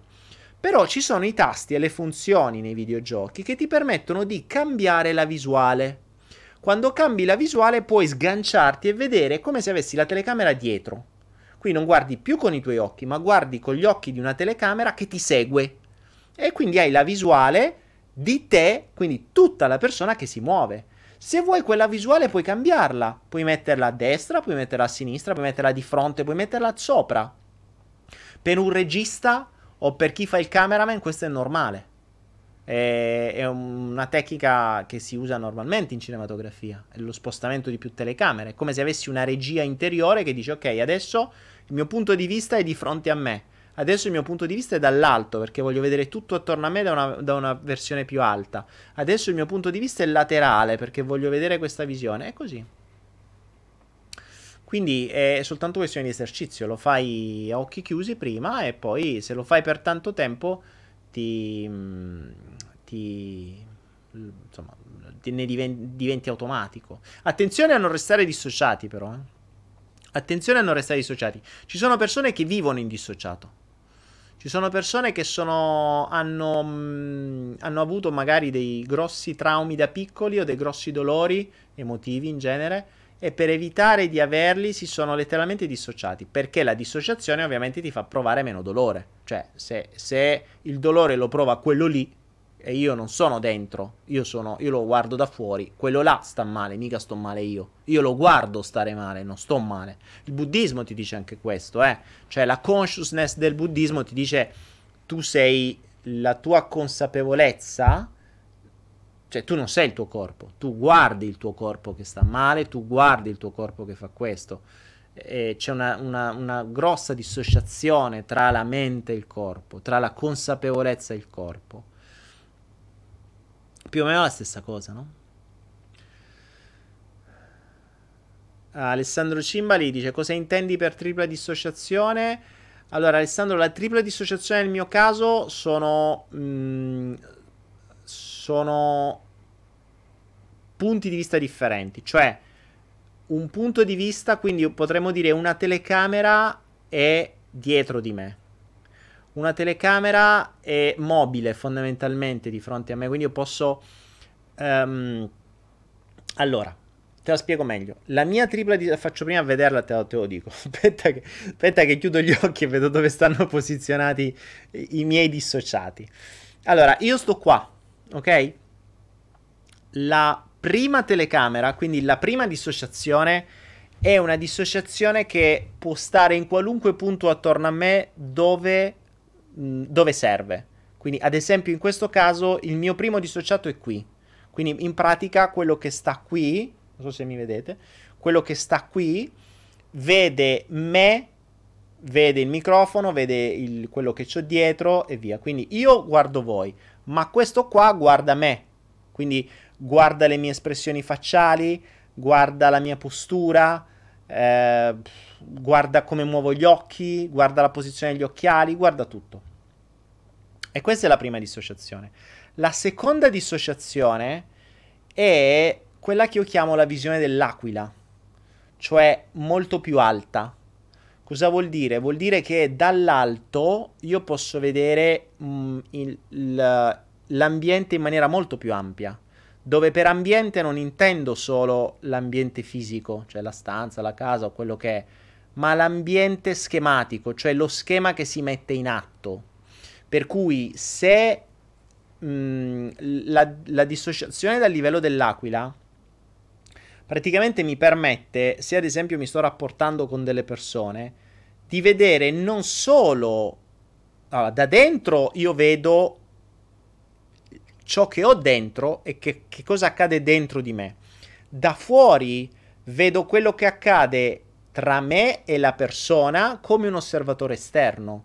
Dall'alto vedo ciò che accade in maniera molto più piccina tra queste due persone, e poi c'è l'osservatore che vedo, ma vedo anche in funzione di tutto il resto dell'ambiente, quindi del contesto, di chi c'è attorno, degli eventi esterni, delle interferenze esterne, eh, delle altre persone che ci sono, quindi la visione lo, diventa uno schema molto più globale. Non è soltanto io e questa persona. Quindi potremmo dire che quando sto dentro il focus è dentro di me, quando sto fuori il focus è sulla scena e basta, quando sto in alto il focus è su tutto l'ambiente, molto più ampio. Quindi potremmo mh, mm, po- l'ambiente potrebbe vedere eh, per metri, per chilometri, potrebbe vedere per nazioni intere, potrebbe vedere schemi molto più ampi, proprio come se fosse un'aquila che vede dall'alto tutto. E poi c'è una terza dissociazione che è quella dell'universo. Cioè, nel, nella versione dell'universo non esiste più io, la persona, l'osservatore, l'aquila. Esiste una perfezione globale quindi il punto di vista dell'universo riesce a vedere come quell'azione è in funzione di un puzzle molto più grosso. Quindi tutto il, dal punto di vista dell'universo posso vedere i puzzle concatenati prima e quelli che potranno venire dopo. Cioè, eh, pensa che bordello che c'è nella mia testa. Però questo può essere molto utile quando devi trovare, ad esempio, soluzioni prendendo pezzi dal passato e quando devi, devi essere lungimirante per qualcosa che vedi nel futuro. L'aquila vede già nel futuro. Cioè, ti faccio un altro esempio, è come se io stessi mh, mm, andando in macchina su una strada tutta curve e buia, o diciamo tutta curve, ok? Se io, se io vado su una strada tutta curve che non conosco, io posso vedere soltanto tra me e mm, cioè quello che ho davanti a me fino alla prossima curva. Dopo la curva non so quello che c'è. Quindi io posso prevedere fino a un tot davanti a me. Dalla visione dell'aquila io posso vedere tutta la strada. Quindi posso prevedere molto più avanti.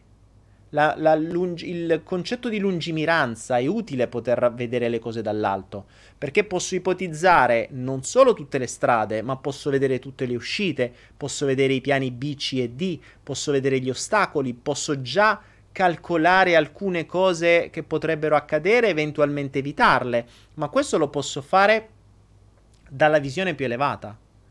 E dalla visione dell'universo posso andare ancora oltre perché posso comprendere perché sto su quella strada, dove mi porta quella strada, perché mi sono attirato quella strada e perché quella strada è perfetta per me in quell'istante.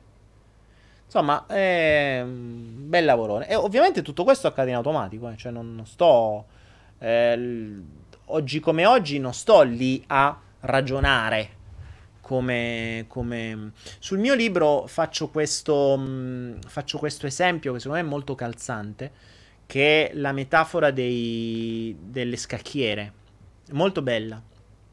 Perché poi fondamentalmente è quello che accade nella mia mente sempre, no? Ehm, c'è una... Se avete letto il mio libro lo sapete. Però immaginate questo. Immaginate che io incontri uno di voi, di persona, no? Nel momento in cui ci stringiamo la mano, ci diamo un abbraccio, quello che sia, nella mia mente appare una scacchiera. Ok? Nella mia mente appare una scacchiera dove i giocatori siamo io e te.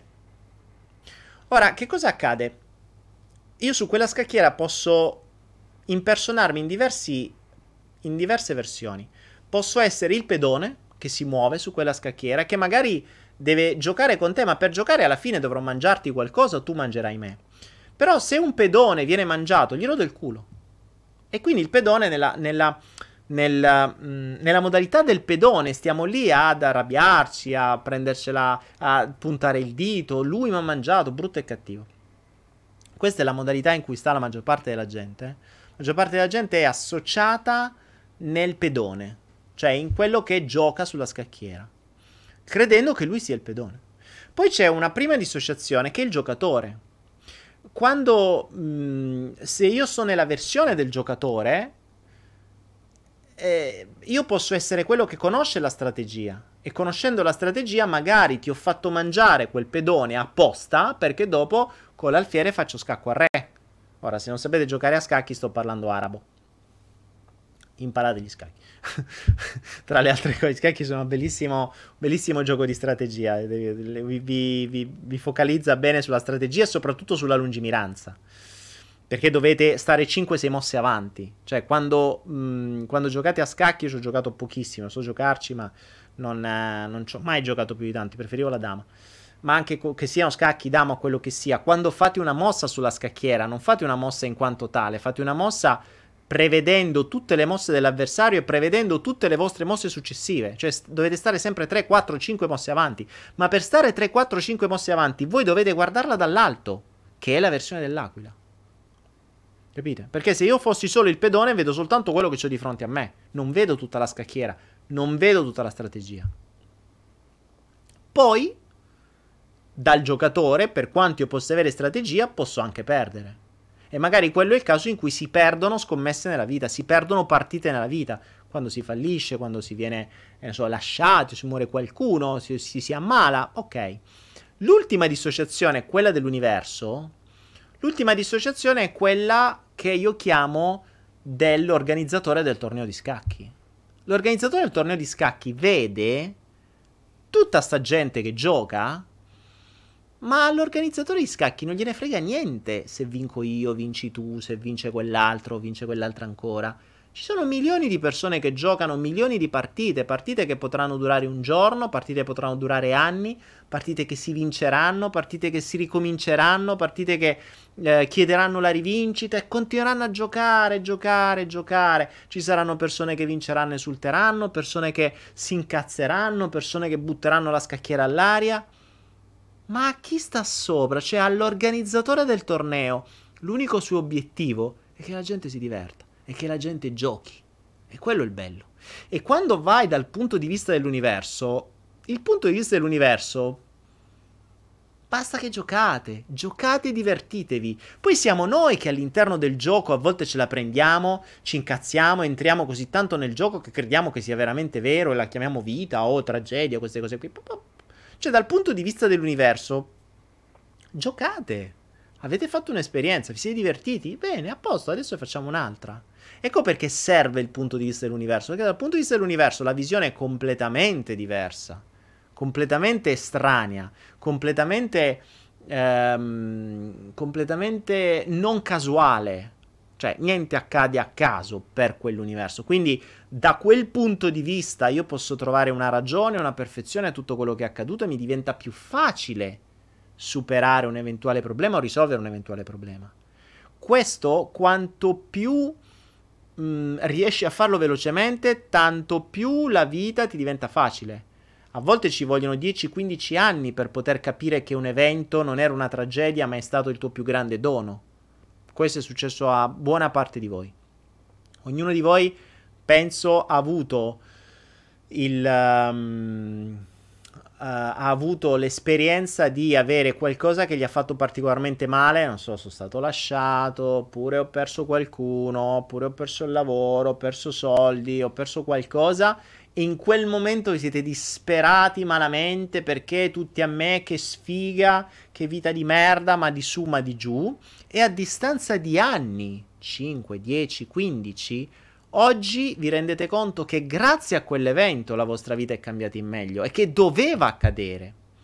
Ecco, se questo momento di consapevolezza in cui vi siete accorti che quello era un dono e non una tragedia, riusciste ad averlo non dieci anni dopo, ma immediatamente, diventerebbe fantastico.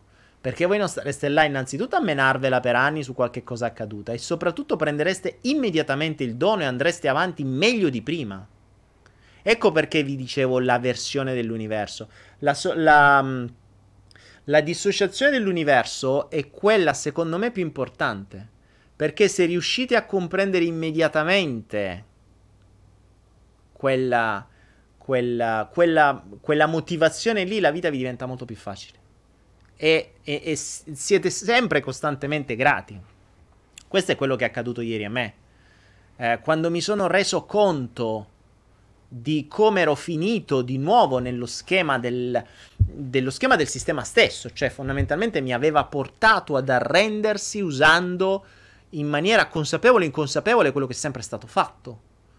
Ok, bene, l'ho compreso, aspetta, ritorno al mio purgatorio. Cioè, tu mi stai riportando nel mondo degli schiavi? Tu vuoi controllare la mia mente facendo Uh, accadere quello che è sempre fatto accadere a tutti quelli che in qualche modo hanno cercato di rivoluzionare. Attenzione, mh, mm, interessante la parola rivoluzionare perché la base è rivoluzione. e ricordiamoci che forse sarebbe la grande soluzione una rivoluzione, ma ormai non si dovrebbe più chiamare, non si dovrebbe più fare una rivoluzione partigiana, come hanno fatto i nostri nonni e come hanno buttato il sangue per avere quest'Italia che adesso sta andando a puttane, o questo mondo che sta andando a puttane. Ma una rivoluzione ad un altro livello, usando il... Mm, usando la stessa tecnologia che il sistema ci ha dato, non usando le armi, perché tanto avremmo già perso ma noi abbiamo qualcosa di più per creare una rivoluzione vera e propria, pacifica, che non deve essere una rivoluzione armata, non deve essere una, una rivoluzione sopprimibile con la polizia o con i droni che ti sparano in testa. Dovrebbe essere una rivoluzione psicologica. Dovrebbe essere una rivoluzione interna prima di tutto, perché tanto ragazzi è inutile voler rivoluzionare le cose fuori se il sistema è dentro di noi. Quindi partiamo prima di tutto, usciamo prima di tutto da questo, da questo inferno di schiavitù, comprendendo quali sono nostri, le nostre catene, le nostre manette, i nostri legami. Dopo che ci siamo liberati da quelle, possiamo sperare di cambiare qualcosa attorno a noi. E la rivoluzione attorno a noi non è che la devi fare cambiando il mondo. Comincia a dare l'esempio a tuo figlio, a tuo marito, a tua moglie, a tua madre, ai tuoi amici, al tuo capo. Non devi rivoluzionare. Sii un esempio. Basta. Non devi raccontare quello che ti hanno raccontato i libri, non devi raccontare quello che ti ha raccontato Daniele Penna sul flow numero 64 denora e 52 minuti e ancora sto a parlare. Non serve. Tanto saranno chiacchiere. È inutile dire, ah, perché nulla accade a caso e poi appena ti bucano una gomma della macchina giù te incazzi. Come? Nulla accade a caso, è tutto perfetto così e mo te incazzi per la gomma, diventi incoerente. Allora è inutile parlare, parlate meno.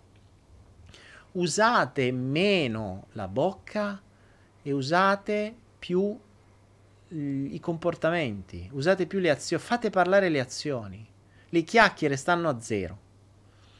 Quindi mm, non dovete stare lì domani a dire ah l'inferno, il purgatorio, il sistema, i sceicchini, i, i droni, i cazzi, i mazzi.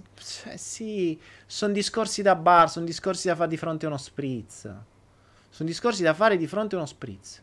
Allora, se vogliamo discorsi da fare di fronte a uno spritz, durante questi flow tra- ci avrete un... Boh, vi sto facendo anche le domande, le risposte, le perle. C'è un sacco di roba di cui potrete parlare di fronte a uno spritz. Ma non serve. Rivolu- la vostra rivoluzione fatela dentro di voi. Lo diceva anche Vasco. Guardate il video, ma soprattutto ascoltate la canzone Cambiamenti. Una delle, forse secondo me, una delle più belle canzoni di Vasco. Eh, c'è una parte dove dice che quella interiore è quella più difficile. La rivoluzione interiore è proprio quella più difficile. Il cambiamento interiore è quello più difficile. Ma si può fare. Il fatto che sia difficile non bisogna arrendersi, non bisogna portarci ad arrendersi. Non ho detto, non ho detto che è lungo, e ho detto che è difficile. Ma è difficile perché in qualche modo presuppone impegno. Come tutte le cose che presuppongono impegno, soltanto quelli che avranno più disciplina riusciranno a raggiungerlo. La maggior parte degli altri mollerà a metà. A metà, un decimo, un quinto. La mente è così. Quindi, mh, mm, se volete diventare un campione di voi stessi, un campione, ma non in competizione con gli altri, un campione della vostra vita, la, la vostra rivoluzione fatela dentro di voi. Parlate meno fuori. Cazzeggiate di meno. Mm, eh, non c'è bisogno, fatevi meno selfie. Fate una selfie di quello che avete dentro se ci riuscite. Se le persone impegnassero a fotografarsi dentro e a guardarsi dentro così tanto quanto si guardano fuori, si scattano le selfie, uff, questo mondo sarebbe migliore. Dovrebbero inventare una macchina fotografica che ci fotografa dentro, non fuori. E vorrei vedere quante persone si truccherebbero meno fuori e userebbero quel tempo per guardare quelle parti di loro abbandonate, letteralmente abbandonate a marcire dentro da anni, da decenni, che non vedono l'ora che qualcuno vada lì dentro e gli dica: Oh, chi sei? Come stai? E qu- quando è che ti ho abbandonato a te? Quando è che mi hanno costretto a dimenticarti di te? Da quando è che non ti ascolto più? Da quando è che ti ho, ti ho tappato e ho nastrato la bocca per evitare che tu parlassi? Da quant'è che mi tappo le orecchie ogni volta che tu parli o sussurri o strilli dentro di me? Questo dovresti imparare a fare. Eh... Detto ciò, ragazzi, l'acqua è finita e questo è sicuramente un segno dell'universo che non riesco neanche a bere. che mi sono versato addosso. Allora, ragazzi, basta. Oggi ho detto sin troppo. Ultima lettera. A proposito, ragazzi, mi, mi asciugo gli occhiali che sono riuscito. Non, non, non, sono riuscito a capire come ho fatto a bagnarmi anche gli occhiali. Bu, bevuto con gli occhi, non lo so. Vabbè. Ragazzi, una cosa fondamentale, a un'ora 56 e 32, adesso ragazzi fate una cosa tutti assieme. Tutti coloro che hanno un telefono Android, se avete iPhone, mi dispiace per voi, ci sono cose peggiori nella vita, però vabbè, se avete iPhone, ognuno si prende la responsabilità delle proprie scelte, attenzione, cioè se avete scelto iPhone, l'ambiente è un'estensione della vostra mente, se avete scelto un iPhone, fatevi due domande. Però ok, mi dispiace, sono con voi in questo momento di, uh, di, di, commozione per il fatto che avete gli iPhone, quelli che hanno gli iPhone non ci interessa. Per tutti coloro che hanno Android, andate sul Play Store ora. Perché se non lo sapete ancora, c'è una sorpresa per voi. Andate sul Play Store e cercate Anaera, scritto Anaera con l'H sfera magica e vedrete che cosa apparirà. Vi ricordate la palla 8 di Interstate 60? Quella a cui si chiedeva il... Eh, ve, la, ve l'attivo, eh. Quella a cui si chiedeva la risposta quando bisognava fare qualcosa? Eccola qua l'applicazione. Vi ho creato, l'altro giorno mi sono divertito a studiarmi un po' come si crea un'applicazione Android e vi ho creato la palla 8 con ci sono credo almeno un centinaio di risposte create, canalizzate, scritte da me e ve le aggiungerò. Ve le aggiungerò di volta in volta perché a mano a mano che mi vengono risposte per la palla 8 ve le aggiungerò costantemente e avrete la, eh, la mh, mm, avrete gli aggiornamenti da fare, ma non solo. La palla 8 non solo vi dà la risposta quando vi serve. Adesso vediamo che risposta. Vediamoci una risposta. Allora, eh, co- cosa dobbiamo fare col flow di stasera? Vedi? Grandioso. Cioè, vedete perché io, io l'adoro questa applicazione, che l'ho creata io, lo so, per questo l'adoro. Tutta la sera io ho detto che il mio nuovo il mio nuovo uh, grazie a questo nuovo momento di consapevolezza io dovrò uscire da questa resa e dovrò cambiare il mio modo di fare per diventare un ispiratore per voi, ma un ispiratore per farvi per aiutarvi ad entrare dentro di voi, non per seguire me, ma per dedicare tempo a voi. Quindi voglio da oggi in poi ispirarvi in maniera diversa, come non lo so. Ma se lo chiedo alla palla 8, la palla 8 mi ha appena tirato fuori. Puoi farcela. Capite perché questa palla è magica? Perché la cosa interessante è che, essendo magica, perché magica? Perché nulla accade a caso. E questo è uno strumento da utilizzare proprio perché nulla accade a caso. Voi pensate che la risposta sia casuale, ma non essendo niente scollegato tra di esso, la risposta che vi arriva avrà sempre un senso per voi, se sarete bravi a trovarlo. E questa è la cosa bella. Lucia Liguori dice: Ma è a pagamento. Ma secondo te può essere un'applicazione a pagamento, Lucia Liguori? Ma no, certo che no, è gratis. Quindi scaricatela subito. Andate sul Play Store, cercate Anaera Sfera Magica, scaricate l'applicazione se volete. Ma secondo me potrebbe essere una cosa interessante dopo che l'avete fatto, anche subito. Ehm, potete mettere le 5 stelline sul Play Store e valutarla così che anche le altre persone. È un gioco, mh, mm, è divertente tra l'altro non solo, grazie a quell'applicazione io vi manderò periodicamente dei pensieri, quindi vi arriverà una notifica push che vi dirà apri la sfera, c'è un messaggio per te. Quindi quando vi arriverà quella notifica voi dovete andare sulla sfera magica, la cliccate e, ehm, e, potrete leggere il messaggio che ho creato per voi. Potrebbero essere dei pensieri, potrebbero essere potrebbero essere degli aforismi, potrebbero essere dei video, potrebbero essere un messaggio che ho voglia di mandarvi in quell'istante, semplicemente così. E come al solito quel messaggio arriverà nel momento in cui vi servirà, né prima né dopo, come sempre. Quindi scaricate la vostra brava palla 8, usatela, giocateci e ricordatevi che le risposte che vi arriveranno non saranno mai a caso. e il Manu ha scritto, ha chiesto alla palla 8, sto facendo bene a seguire il flow? E la palla 8 gli ha risposto sì, punto. Tra l'altro è difficilissimo riuscire a beccare la risposta sì o no, perché c'è di tutto, il sì e no è rarissimo da trovare, invece è proprio sì. Io la sto già usando, Dani, grande ro- Oh, mi raccomando, non fate sta lì a fare 700 domande, eh. Cioè, una domanda, una risposta. Non è che se non vi piace continuate finché non vi arriva quella che vi arriva, eh. Se no, no, non, deve, non deve funzionare così. Bene, ragazzi, detto ciò, io direi che se fatta una certa abbiamo sforato il limite delle due ore. Ragazzi, domani speciale Follow the Flow Um, speciale Follow the Flow, Anaera Voice dedicato al denaro. Ci sono delle sorprese, ma soprattutto domani vi farò un mini corso sul personal branding. È importante Personal branding è il vostro brand personale, è il vostro personaggio, è la vostra leggenda personale, è la vostra storia, è il vostro marchio, è il vostro simbolo, è quello che voi lascerete al mondo, è la vostra presenza digitale. Voi morirete, quello che lascerete online resterà per sempre, quindi deve avere un senso non deve essere fatto a minchia, come a volte le cose si fanno. Quindi domani, gratis per voi, come al solito, vi parlerò anche di personal branding. Non sarà un vero e proprio corso perché ci vorrebbero ore, ma vi darò degli spunti, parleremo di questo. Non solo, parleremo di alcune novità di Anaera, non solo, parleremo degli ERA, degli ACD e di tante altre cose che stanno arrivando. E eh, come al solito ci saranno le offerte, ci saranno i regali e i cotillon che so almeno tre settimane, non ho ancora capito che minchia sono i cotillon.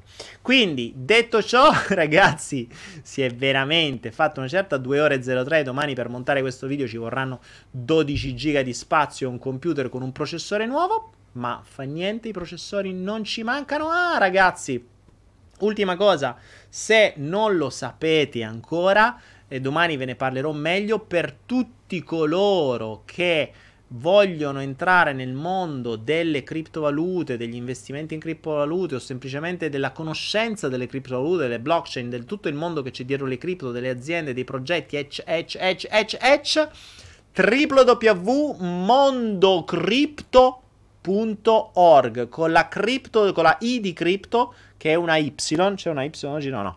Con la, quindi mondocripto.org Andate sul sito, lo trovate sia il sito e trovate sia la pagina Facebook, mettete la spunta sulla pagina Facebook, mettete il ditone soprattutto mettete le spunte per uh, avere gli aggiornamenti sempre in primo piano e seguite i feed se volete del, di mondocrypto.org. A breve ci sarà anche l'app per Mondo Crypto. Mondo Crypto è un mio diario personale perché io sono tutti i giorni nel mondo del cripto, quindi quello che scopro, quello che studio, quello che faccio lo condivido con voi, magari può essere anche quello uno, uno spunto per voi per poter non so, conoscere qualcosa di più, investire, creare la vostra cripto, chissà. Quindi, due sorprese per oggi: la sfera magica di Anaera, che sicuramente avrete già scaricato, e mondocrypto.org oppure cercate semplicemente mondocrypto su Facebook e trovate la pagina ehm, trovate la pagina di Facebook e poi vi porta anche al sito. Ovviamente il sito è nato ieri, eh, quindi ha 4-5 articoli già interessanti, ma che sono più che articoli, sono proprio dei mo- miei momenti. Quindi sto facendo questo, dategli un occhio, guardate quest'altro, una notizia o qualcosa che sto approfondendo. Più avanti magari ci saranno dei video. Eh, insomma, sto studiando come fare. Sarà un mio momento di condivisione, esattamente come il flow, ma sarà un flow basato un po' più sulle criptovalute. Ragazzi, vi voglio bene. Ci vediamo domani sera, stessa ora, stesso canale. Condividete, condividete, condividete. Tanto spritz per tutti, sta per arrivare la nuova lettera del flotto. E un attimo solo che mo adesso vedevo organizzato tutto l'ambaradan qui.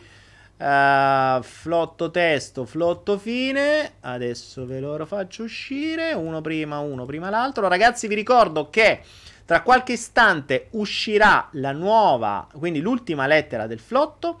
E il primo in assoluto che scriverà la lettera su eh, che, scriverà la let- che scriverà la sequenza giusta su YouTube e su Facebook, non quello che appare a voi, cioè ehm, varrà il primo che apparirà nel nostro feed, quindi nel feed nelle, in quello che apparirà sul mio video, quindi quello che viene registrato, non quello che appare sul vostro schermo. Perché quando voi scrivete ovvio che siete i primi, ma non siete i primi quando arrivate da noi, perché se tutti quanti scrivono assieme, in base poi al flusso e al nulla accade a caso, qualcuno arriverà per primo davvero. Quindi c'è la regia che vi sta osservando e che vedrà chi scriverà per primo. Vi ricordo, dovete scrivere il vostro account di Anaera, quindi lo username di Anaera e la sequenza giusta del flotto. Se sarete i primi a scriverlo, vi accrediteremo tra breve 500 acidi, 500 acidi di Anaera che potrete farci quello che volete.